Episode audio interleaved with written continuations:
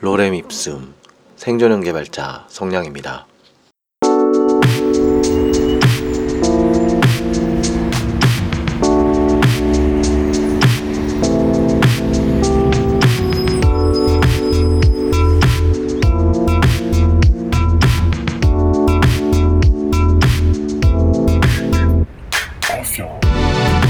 반갑습니다. 성량의 불친절한 코딩 이야기 10회 방송입니다.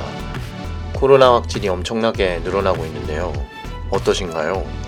저는 재택근무도 같이 병행하고 있습니다. 주변에 좀 큰 기업 다니는 지인분들은 다시 전면 재택근무에 들어가셨고요.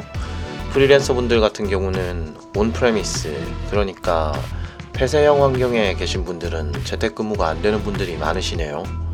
출퇴근 때, 식사 시간, 화장실 사용할 때마다 솔직히 좀 불안합니다.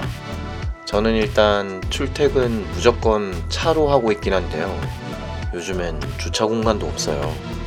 좀 가라앉아야 할 텐데. 12월 13일 한국은행에서는 코로나가 끝나도 재택근무가 일정하게 늘 것으로 전망했답니다.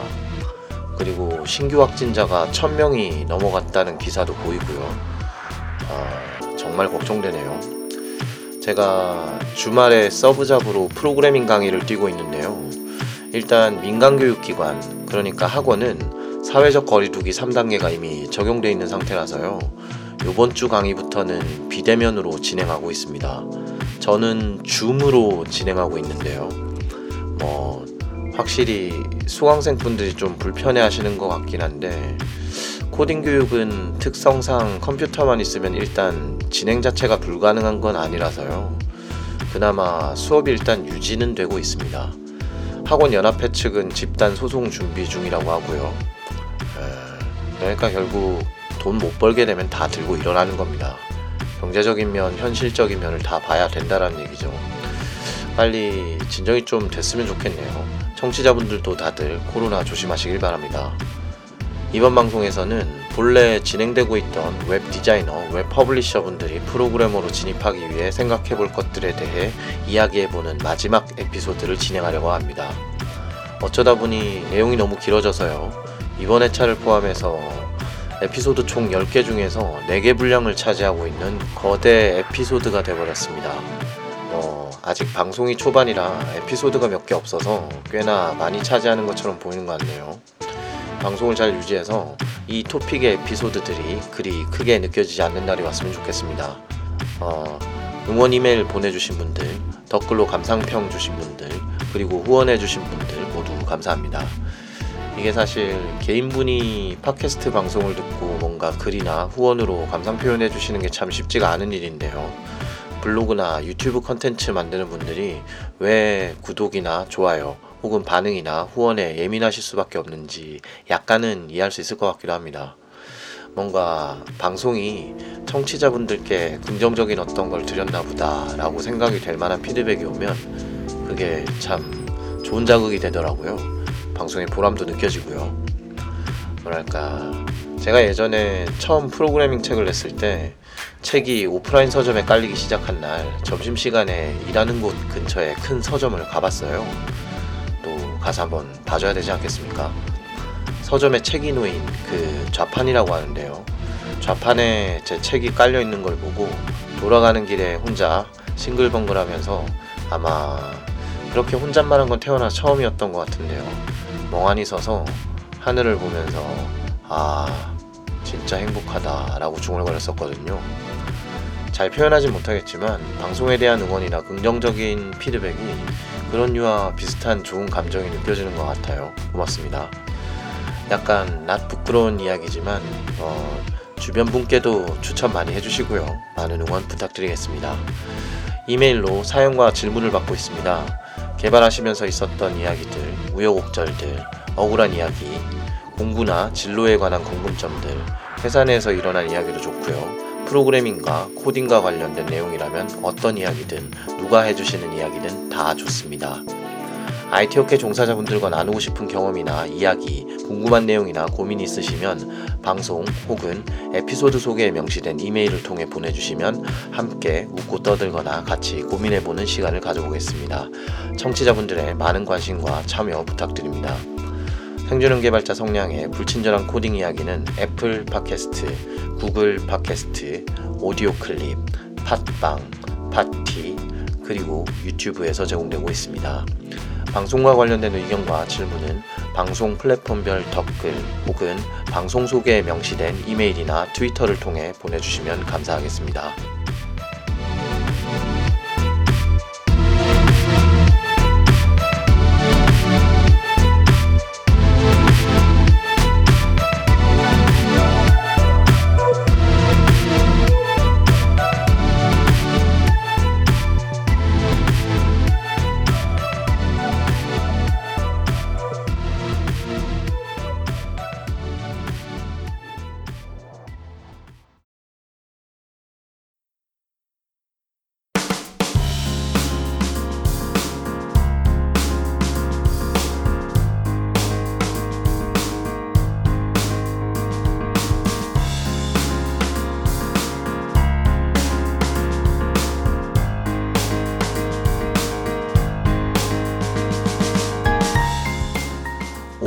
5회 8회 방송에서 웹 publisher 분들이 프로그래머로 진입하기 위해 염두해 볼 만한 세 가지 방식에 대한 이야기를 드렸었는데요.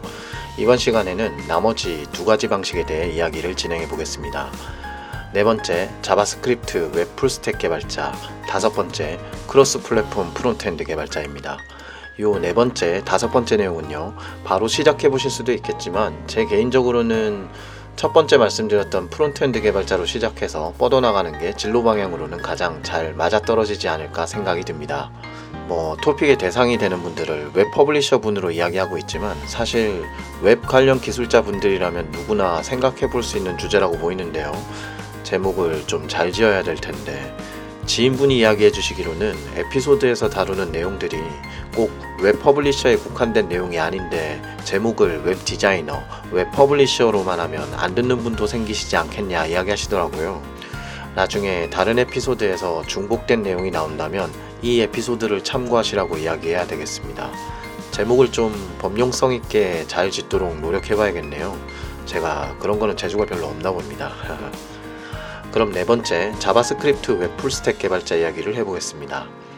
웹 full stack 개발자라고 하면 제가 나중에 따로 한번 다뤄보겠지만 간단하게 얘기하자면 웹 애플리케이션을 제작하기 위한 모든 기술 영역을 다 커버할 수 있는 개발자를 의미합니다.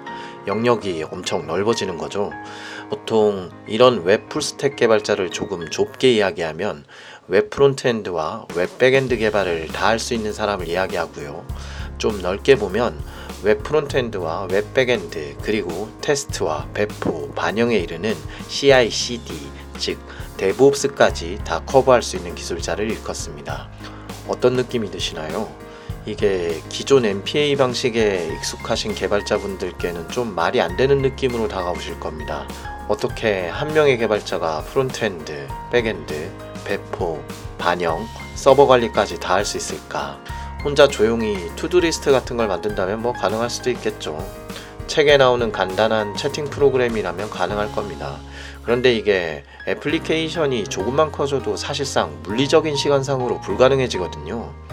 솔직히 강의나 책을 통해서 웹 full stack 개발 관련 내용들을 가르치는 사람들도요. 실제 실무에서 웹 full stack으로 개발을 다 할 수 있는 사람은 별로 없습니다. 그렇게 일을 하지도 않고 일을 할 수도 없고요. 제대로 된 회사라면 그렇게 일을 시키지도 않습니다. 규모의 문제지만 조금만 서비스가 커져도 각 분야에 할 일이 엄청 많아지기 때문에 실제 업무에서는 full stack 개발자라고 해도요, 제일 잘하는 영역을 맡아서 개발하는 게 일반적입니다. 저는 이게 사실상 스타트업을 포함한 여러 회사들의 농간이라고 봐요. 당장 다양한 기술자를 뽑아 쓰기엔 경제적인 상황이 여의치 않으니까 좀 잘하는 사람 한두 명 뽑아서 일단 MVP 수준의 product라도 빨리 나와야 하니 풀스택 개발자를 많이 찾고 있는 겁니다. 제가 너무 한쪽으로 쏠리는 이야기만 하는 것 같은데요. 결국은 다 돈과 관련된 겁니다. 회사와 관련된 업무나 여러 가지 일어나는 일에 대한 원인은 100이면 100 돈과 관련되어 있습니다. 그러니까 경력이 얼마 되지 않은 분들은요, 뭔가 불만이 생기시거나 업무적인 부분에 문제가 있을 때 돈을 기준으로 생각을 거슬러 올라가 보시면 해답이 굉장히 많이 보이실 거예요. 자 어쨌든 웹 full stack 개발자가 일단 그렇게 여러 가지 기술을 커버하는 것만큼 돈이 몇 배 단위로 올라가지는 않습니다. 다만 특정 분야 하나만 다루는 기술자보다는 좀 더 급여적인 부분에서 이점이 있을 수도 있고요. 그리고 이직을 계획하실 때 좀 더 유리한 위치에서 접근이 가능한 건 사실입니다. 다만 절대적으로 연봉 상승에 유리하다라고 보는 건 좀 무리가 있어요. 한쪽 분야에 전문적으로 특화되어 있는 게 오히려 돈적으로는 나은 경우가 많습니다. 참고해 주세요. 그런데 요새 IT에 새로 진입하려는 분들이나 교육 시장에서 보면 full stack 개발이라는 단어가 굉장히 자주 언급됩니다. 일단 냉정하게 말씀드리자면요. 개인적으로 봤을 때 full stack 개발자라는 건 뭔가 지금 국내 교육 시장에 나오는 여러 가지 과정들을 통해서 시작하는 건 저는 불가능하다라고 봅니다. 헛된 꿈이라는 거죠. 그게 frontend든 backend든 일단 한 가지 영역에 집중해서 시작을 하시고요. 그 영역에서 어느 정도 경험이 생긴 후에 자신의 주력 업무 영역을 넘어서는 기술로 범위를 확장해 가면서 풀스택 개발자에 이르는 거지 실무에서 일하는 수준에서 시작부터 전체 개발을 하겠다라는 건 회사 월급쟁이로 봤을 때는 만만해 보이진 않습니다. 아, 물론 혼자 어떤 서비스를 개발하시거나 사업을 일으키시려 한다면 당연히 풀스택 개발을 하셔야 합니다. 다만 이쪽 진영 기술들의 인기가 가파르게 치솟고 있고요. 자동화나 패키지 관리가 굉장히 뛰어나기 때문에 기존 기술자분들이 고려하셔야 했던 많은 부분들이 생략되거나 간소화되는 부분이 많아지고 있으니까요. 전혀 불가능하다고 보진 않습니다. 시작부터 말이 좀 샜는데요. 제가 나중에 스타트업이나 full stack 개발 관련해서는 토픽을 따로 정해서 다뤄보겠습니다. 아무튼 JavaScript full stack 개발자를 생각한다면요. 제가 봤을 땐 웹 frontend 쪽 JavaScript 기술이 있는 상태로 시작하는 게 유리하다고 봅니다. 일단 JavaScript가 중심이 돼서 웹 애플리케이션 전체 영역이 구성되는 그 패러다임이랄까 환경 자체의 이해가 선행되셔야 하거든요. 그렇다면 기존 MPA 방식으로 시작하신 backend 분들은 진입 장벽이 좀 생깁니다. 이번 토픽은 실제 Node.js 환경에서 개발을 하시는 지인분들께도 조언을 많이 받았는데요. 제가 또 단어를 좀 던져볼게요. 첫 번째, JavaScript 웹 frontend 기술입니다. JavaScript 웹 full stack 개발자라면 앞선 회차에서 말씀드렸던 웹 frontend JavaScript 기술이 일단 들어가야 합니다. 그러니까 React, Vue, Angular 같은 웹 frontend 라이브러리나 framework가 일단 선행되는 게 일반적이에요. 그러니 기존의 템플릿 기반의 MPA 구성 자체가 염두되지 않는 프로젝트나 산업군으로 움직일 확률이 높아집니다. 두 번째, Node.js입니다. 이건 많이 들어보셨을 텐데요. Node.js 자체는 일단 framework는 아니고요. 개발하는 JavaScript 코드가 실행되는 runtime 환경이라고 보시면 됩니다. 웹 브라우저 외에 다른 영역에서 JavaScript 코드를 실행할 수 있게 해주는 거죠. 그렇기 때문에 Node.js는 사실 웹에 국한된 기술은 아니라는 걸 기억해 주세요. 조금 이따가 이야기 드릴 cross platform frontend 개발자와도 밀접한 관련이 있습니다. 세 번째, Node.js 웹 framework입니다. Node.js가 들어가고 웹 서비스 개발 쪽이라면 Express나 Koa 같은 Node.js 웹 framework가 필요해지실 겁니다. 네 번째, NoSQL입니다. 이쪽 진영은 전통적인 SQL 기반 데이터베이스보다 MongoDB와 같은 NoSQL 진영 데이터베이스 시스템을 많이 사용하는 경향이 있어요. 뭐 최근엔 둘 다 섞어서 가는 분위기로 가고 있긴 합니다. 이렇게 네 가지로 저희가 얘기를 한번 해볼게요. Node.js 자체는 2009년에 나왔고요. 아까 말씀드렸던 대로 웹 브라우저 외부에서도 JavaScript 코드를 실행하기 위한 runtime 환경을 제공하고 있습니다. 페이팔, 넷플릭스, 우버에서도 사용하고요. 트위터에서도 사용했다고 합니다. 자바의 스프링, 파이썬의 장고, 루비의 레일즈 같은 프레임워크가 있듯이 Node.js에도 잘 나가는 웹 framework들이 좀 있는데요. 일단 시장 상황으로 보자면 Node.js 쪽은 Express가 국내에서는 압도적으로 많다고 합니다. Express가 IBM으로 넘어가면서 좀 주춤한 시절이 있긴 했거든요. 이때 Express를 만들었던 팀이 Koa라는 framework를 새로 만들어서 유명세를 탔었습니다. 근데 극히 최근에는 Express가 다시 적극적인 지원을 받으면서 Koa가 초반만큼의 인기는 한풀 꺾인 상태라고 해요. 그러니까 까놓고 얘기하면요. Express가 잠깐 업데이트 안 되고 주춤하던 시기에 Koa를 도입했던 회사는 다시 Express로 돌아가야 할 수도 있다라는 겁니다. 모바일 쪽으로 가기 위한 용도로는 Hapi도 좀 사용되고요. Socket.IO랑 Sails도 유명하죠. 메테오도 유명합니다. 그러니까 지금 이렇게만 얘기를 들어보셔도 아시겠지만 이게 사실 지금 JavaScript 진영이 굉장히 정신이 없고 산만합니다. 기술도 너무 다양하고요. 어떤 게 좋을지, 어떤 게 계속 대세가 될지 확신하기가 만만하지 않습니다. 그런 면에서 본다면 어, Java 쪽은 참 편하죠. Spring Boot든 JPA가 됐든 어쨌든 Spring으로 시작하면 다 된다고 가도 되니까요. 사실 타 언어 종사자분들은 Java 쪽에 이렇게 압도적인 framework가 하나 딱 자리 잡혀 있는 걸 굉장히 부러워하시는 경우도 많습니다. 자 어쨌든 그래도 일단 시장 쪽에서 진입을 할 수 있는 영역을 따진다면 역시나 Node.js는 지금 현재로선 Express가 제일 시장이 크다고 보시면 됩니다. 그럼 여러분이 학습 목표를 세우시거나 강의를 고르실 때 Node.js, Express가 포함되어 있는 걸 고르시는 게 유리하겠죠. 그리고 데이터베이스 쪽이 좀 애매한데요. 일단 Node.js를 주력 backend로 사용하고 있는 회사의 경우는 전통적인 SQL을 사용하는 관계형 데이터베이스보다는 NoSQL, 그러니까 MongoDB 같은 걸 주력으로 더 많이 사용한다고 합니다. 데이터의 일관성이나 구조적인 단단함이 많이 필요한 곳이라면 기존 SQLDB를 같이 병행해서 쓴다고는 하는데요. 이건 실제 Node.js 개발자분들께서도 비슷한 이야기를 많이 해주셨는데 그 정도의 consistency가 중요한 곳이라면 일단 backend에 Node.js 자체를 고려하지 않는 경우가 많다고 합니다. 의외죠? 이게 Node.js가 대부분의 일반적인 웹 서비스, 동영상이나 오디오 스트리밍, 채팅, 게시판 서비스 같은 그 컨텐츠 delivery 서비스라고 하는데요. 이런 서비스에서 사용하는 건 무리가 전혀 없거든요. 웬만한 비동기 처리는 잘 빠지는데 근데 내부 동작이 결국 single thread라서 CPU가 일을 많이 해야 되는 종류의 업무에서는 Node.js가 아직 크게 힘을 못 쓰거든요. 그러니까 이거는 애플리케이션이나 서비스 특징 따라 가는 겁니다. 고로 여러분이 JavaScript full-stack 웹 개발자로 움직이신다면 현재 기준으로는요 서비스 자체가 일반적으로 많이 사용되는 그러니까 아주 전문적인 업무 영역을 다루지 않는 업계로 갈 확률이 높다라는 겁니다. 근데 뭐 꼭 전문적인 업무 영역으로 갈 필요는 없죠. 웹 서비스 대부분이 SNS, 스트리밍, 위키, 게시판, 뭐 이런 컨텐츠 delivery, 그러니까 어떤 채널의 목적으로 제작이 많이 되니까요. JavaScript로만 웹 애플리케이션 앞단, 뒷단을 다 만드는 것이기 때문에 웹 publisher 분들의 경우에는요, 앞서 말씀드렸던 웹 frontend 개발자로 일단 진입을 하시는 게 가장 빠르게 접근할 수 있는 방법이라고 생각합니다. 다만 여기서 회사에 들어가실 때 회사에서 사용하고 있는 기술set을 잘 보고 들어가시는 게 좋습니다.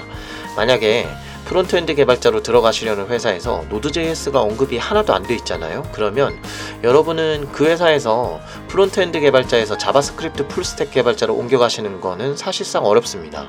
왜냐하면 Node.js를 쓰지 않는 회사라면 backend의 언어는 Python이나 Java 같은 다른 언어군으로 backend를 커버하고 있을 거거든요.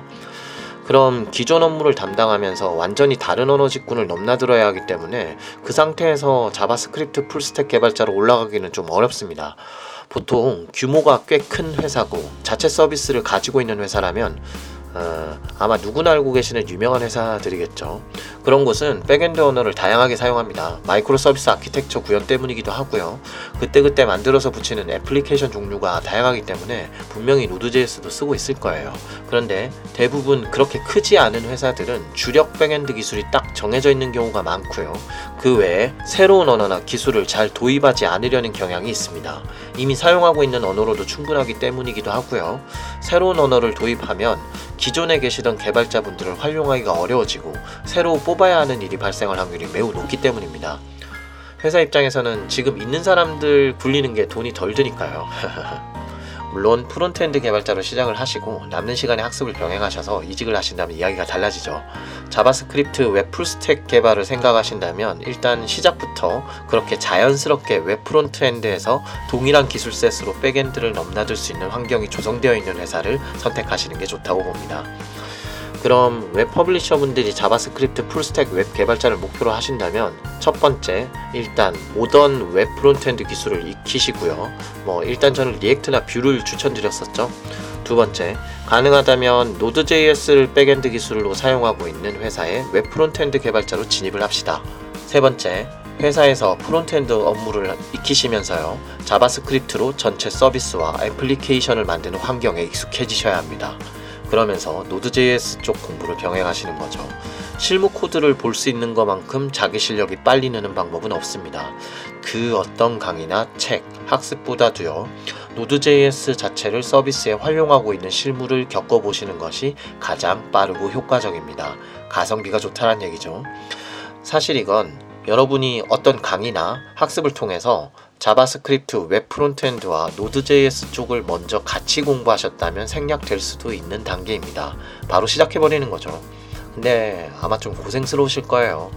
계속 말씀드리고 있지만 처음 진입부터 full stack 개발로 움직이면 겉핥기식으로밖에 기술 경력이 쌓이지 않을 확률이 높습니다.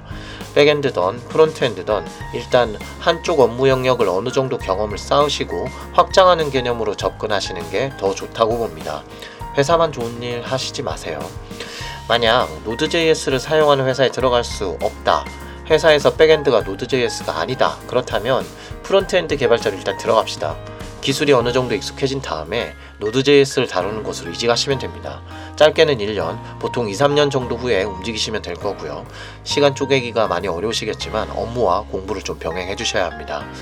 하나 조심해야 될 게 있는데요. 이건 스타트업 관련 이야기를 할 때 제가 한 번 더 말씀드리겠지만 개발자가 여러분 혼자라면 혹은 팀장이 없거나 CTO급조차도 없는 상태라면 full stack을 이야기하는 스타트업은 절대 절대 가시면 안 됩니다. 정상적인 회사라면 그런 식으로 주니어급부터 먼저 full stack인 사람을 뽑지 않습니다.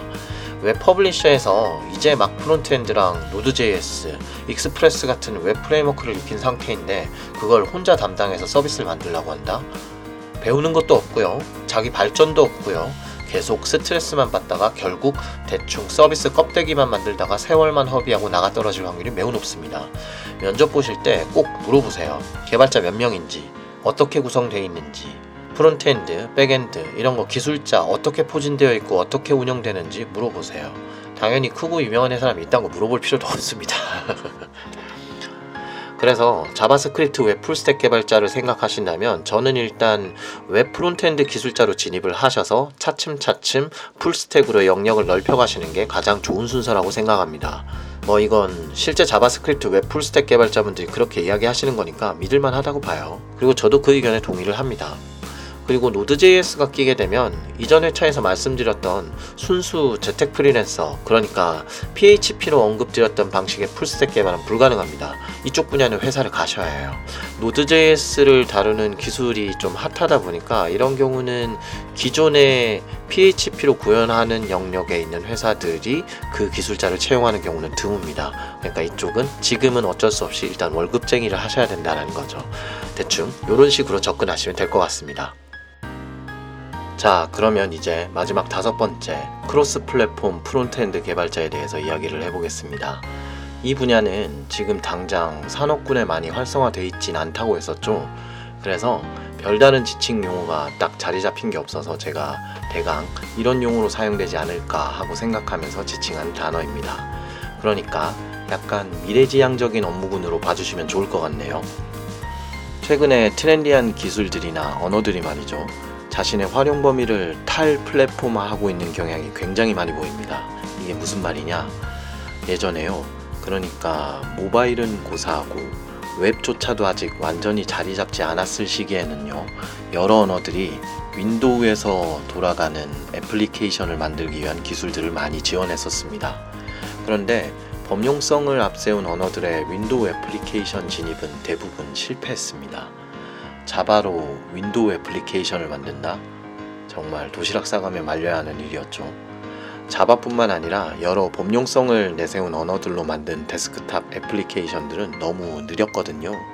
기술적인 부분에 성장이 많이 올라오지 못한 것도 있었기 때문에 그 시절엔 아예 특정 플랫폼에 최적화된 언어들이 잠깐 자리를 차지했었습니다. Delphi, PowerBuilder, Visual Basic 같은 게 있었죠. 그리고 자바는 enterprise 시장 쪽에 자리 잡으면서 주류 플랫폼이 외부로 넘어오면서 큰 힘을 발휘하게 됩니다. 그리고 나서 모바일 스마트폰 시대가 오면서 iOS나 안드로이드 앱 개발을 위한 기술들이 또 흥하게 됩니다. 아마 자바가 이때가 가장 전성기였지 않나 싶네요. 주류 플랫폼인 웹과 모바일에서 다 사용됐으니까요. 파이썬 경우는 국내에서는 좀 조용한 편이다가 빅데이터, 인공지능 관련 업계가 뜨면서 점유율을 확 넓히고 있습니다. 근데 비교적 최근에 자바스크립트 경우는요, 앞서 말씀드렸던 Node.js를 통해서 웹 브라우저 밖에서 사용이 가능해지면서 말이죠. 플랫폼 자체에 제한을 두지 않는 형태로 계속 나아가고 있습니다. 일단 이번 방송에서 다루진 않겠지만 이와 비슷한 행보를 보이고 있는 언어가 Kotlin과 Dart Flutter입니다. 그건 나중에 또 한번 이야기해 볼게요. 일단 플랫폼에 제한을 두지 않는다. 즉, cross platform이다 라는 거는요. 이게 웹 브라우저 안에 웹 서비스가 됐건, 모바일 플랫폼이 됐건, 윈도우 데스크탑 애플리케이션이 됐건, 혹은 맥 PC나 리눅스 데스크탑 애플리케이션이 됐건 상관없이 자바스크립트로 구현을 할 수 있게 되었다라는 겁니다. 진짜 대박이지 않습니까? 언어 하나만 할 줄 알면 웹, 모바일, 윈도우, 맥, 리눅스 데스크탑 애플리케이션까지 다 만들 수 있다라는 얘기니까요. 괜히 드론이나 로봇에 자바스크립트를 쓴다라는 이야기가 나오는 게 아닙니다. 범용성 수준이 차원을 넘어서는 느낌이에요. 물론 이건 아주 쉽게 단순하게 이야기한 것 뿐입니다. 프로그래밍 기술 쥐뿔 하나도 모르는 스타트업 사장님들이 딱 하실 만한 이야기죠. 어, 뭐, 자바스크립트만 할 줄 알면 웹, 모바일, 윈도우 애플리케이션도 다 된다던데, 넌 왜 못해? 아, 정말 생각만 해도 싫군요. 언어와 framework를 동일시하는 문화가 좀 없어졌으면 좋겠습니다.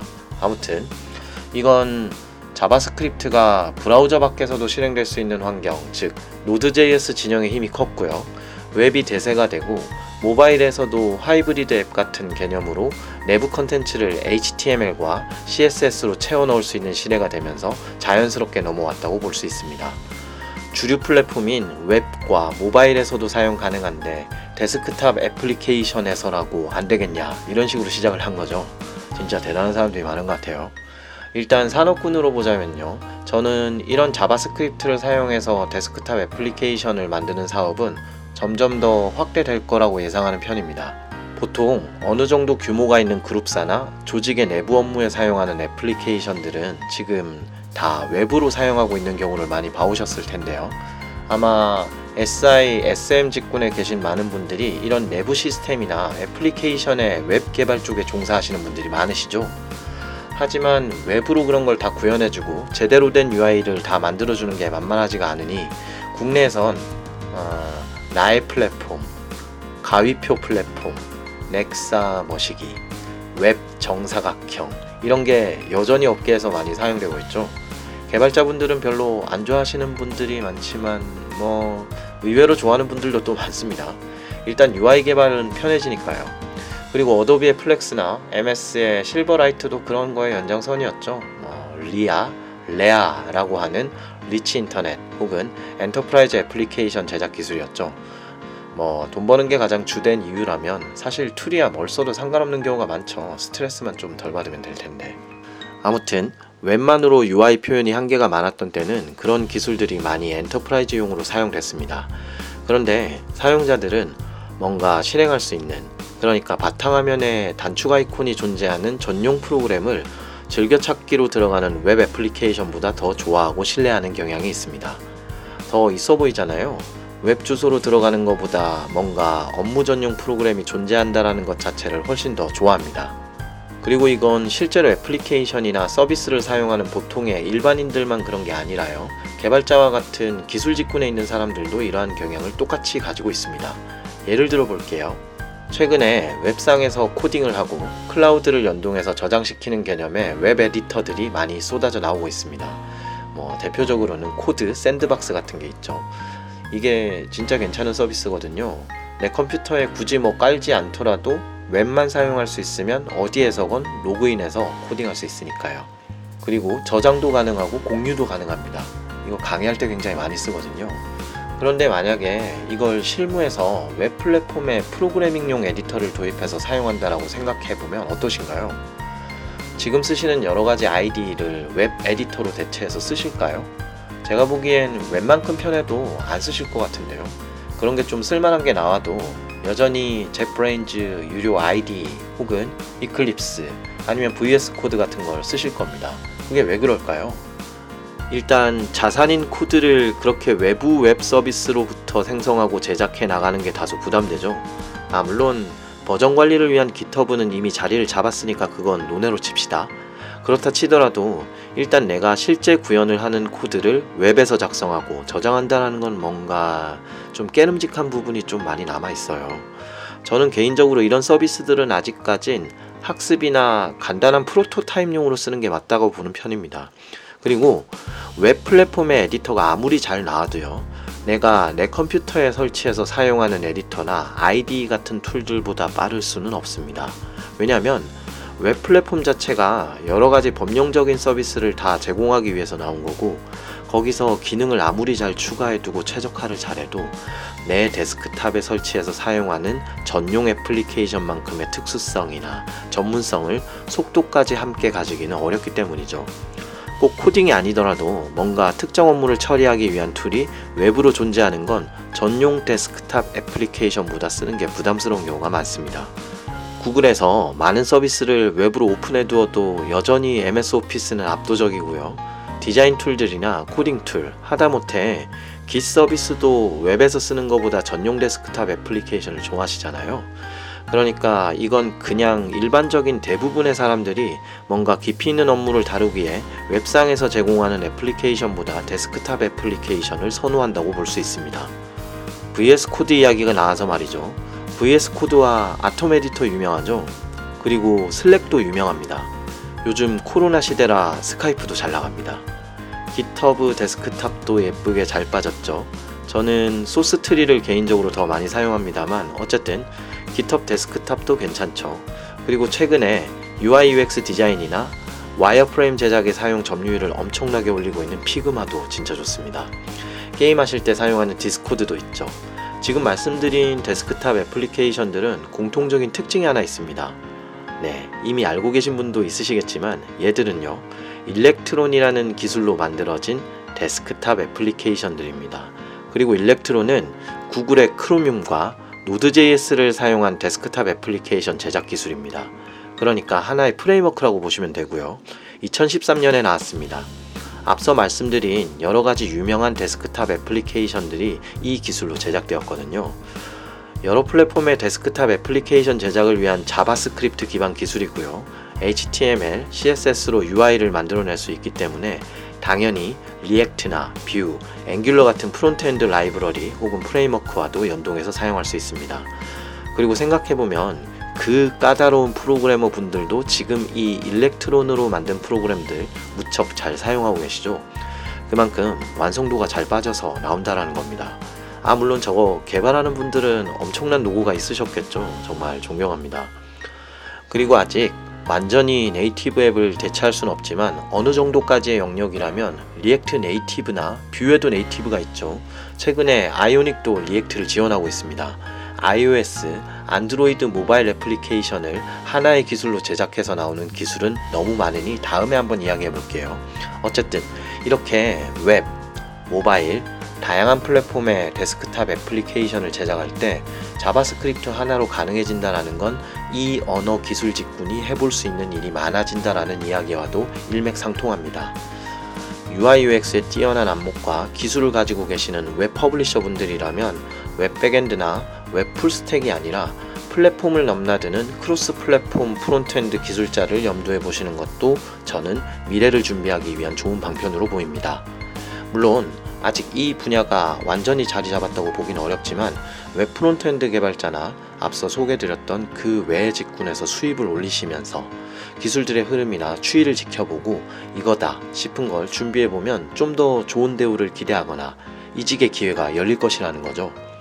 그래서 cross platform frontend 개발자로 지칭하는 이 직군도 저는 시작은 frontend 개발 기술로 시작하시는 것이 좋다고 봅니다. 일단 웹 디자이너, 웹 publisher 분들은 무조건 JavaScript가 선행되셔야 되겠죠.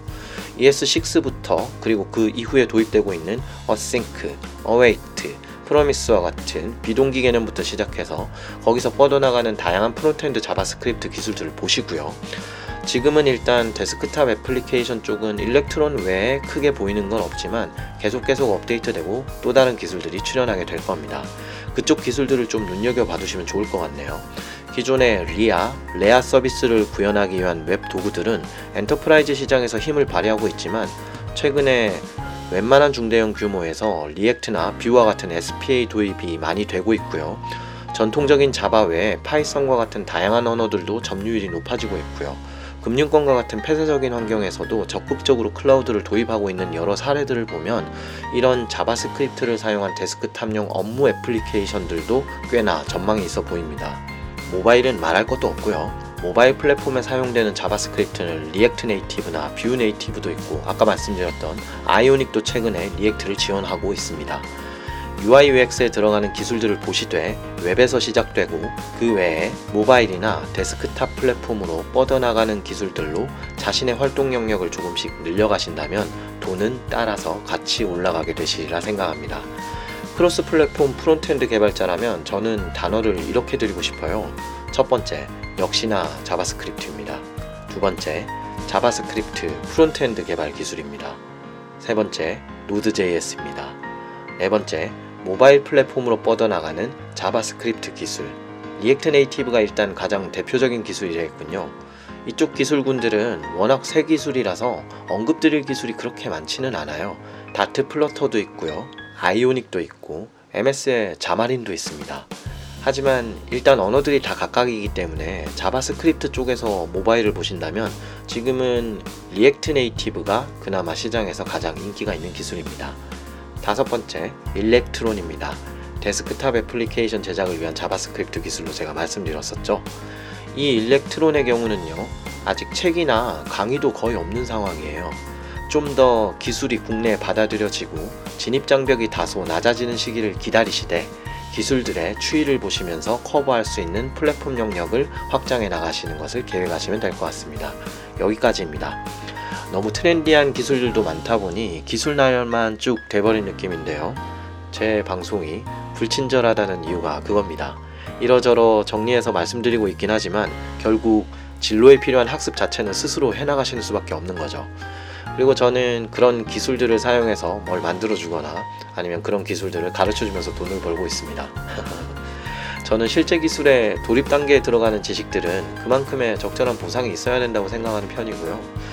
일단 공부해내서 내가 받는 돈이 올라가는 도구라면 그 도구를 공부하기 위한 비용은 당연하지 않나 이런 생각도 합니다. 아, 요즘 강의하다 보면 제가 강의하는 과목과 상관없이 유튜브에서 뭐 봤는데 모르겠다고 오는 학생분들이 가끔 있거든요. 그런 분들 보면 음, 뭐 내색을 안 하려고 노력을 하지만 솔직히 좀 짜증납니다. 유튜브나 공짜 플랫폼에서 공짜로 공부해놓고 그걸 왜 나한테 물어보는 걸까? 거기다 물어봐야지. 음, 뭐또 옆으로 샜군요. 죄송합니다. 무료 교육 혹은 무료 플랫폼에 대한 이야기는 나중에 별도로 제가 한번 다뤄볼게요. 따로 준비하고 있는 토픽도 이미 있기도 하고요. 아무튼 4개의 에피소드를 할애한 웹 디자이너와 웹 publisher가 프로그래머로 진입하기 위해 생각해 볼 것들에 대한 이야기가 이제 모두 끝났습니다. 다소 길어졌지만 무엇을 어떻게 준비해야 할지 감조차 잡히지 않던 분들에게 작게나마 방향 제시 혹은 도움이 될 수 있었다면 좋겠습니다. 성량의 불친절한 코딩 이야기였습니다.